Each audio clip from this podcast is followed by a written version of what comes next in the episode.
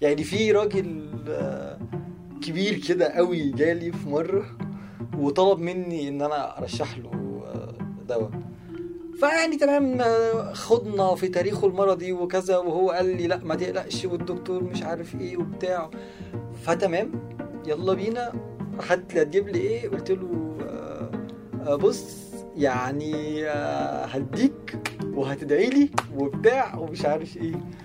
فقال لي يعني هتضمن لي. والراجل يعني ما هوش في أغنى حالاته بس هو هو قرر إن هو يدفع لأنه اليوم فجالي اليوم اللي بعده وجاي ب 50 جنيه. الله عليك يا دكتور. الصيدليه كلها يعني كان في عدد مش قليل في الصيدلية وهو بيحلف 100 طلاق إنك هتاخد ال 50 جنيه دي لأنه إمبارح كانت ليلة عظيمة جدا وإنه يعني أنا بعد كده هجيلك دايما وكذا.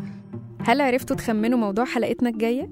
استنونا يوم الثلاث 17 نوفمبر مع الحلقة الأولى من الموسم الثاني البودكاست عايزين نفهم. ادخلوا دلوقتي على منصة البودكاست اللي بتفضلوها زي SoundCloud أو Apple Podcasts أو Google Podcasts واكتبوا في خانة البحث بالعربي بودكاست عايزين نفهم. واعملوا follow أو متابعة لقناة الحب ثقافة علشان تكونوا أول ناس تسمع الحلقة الجديدة.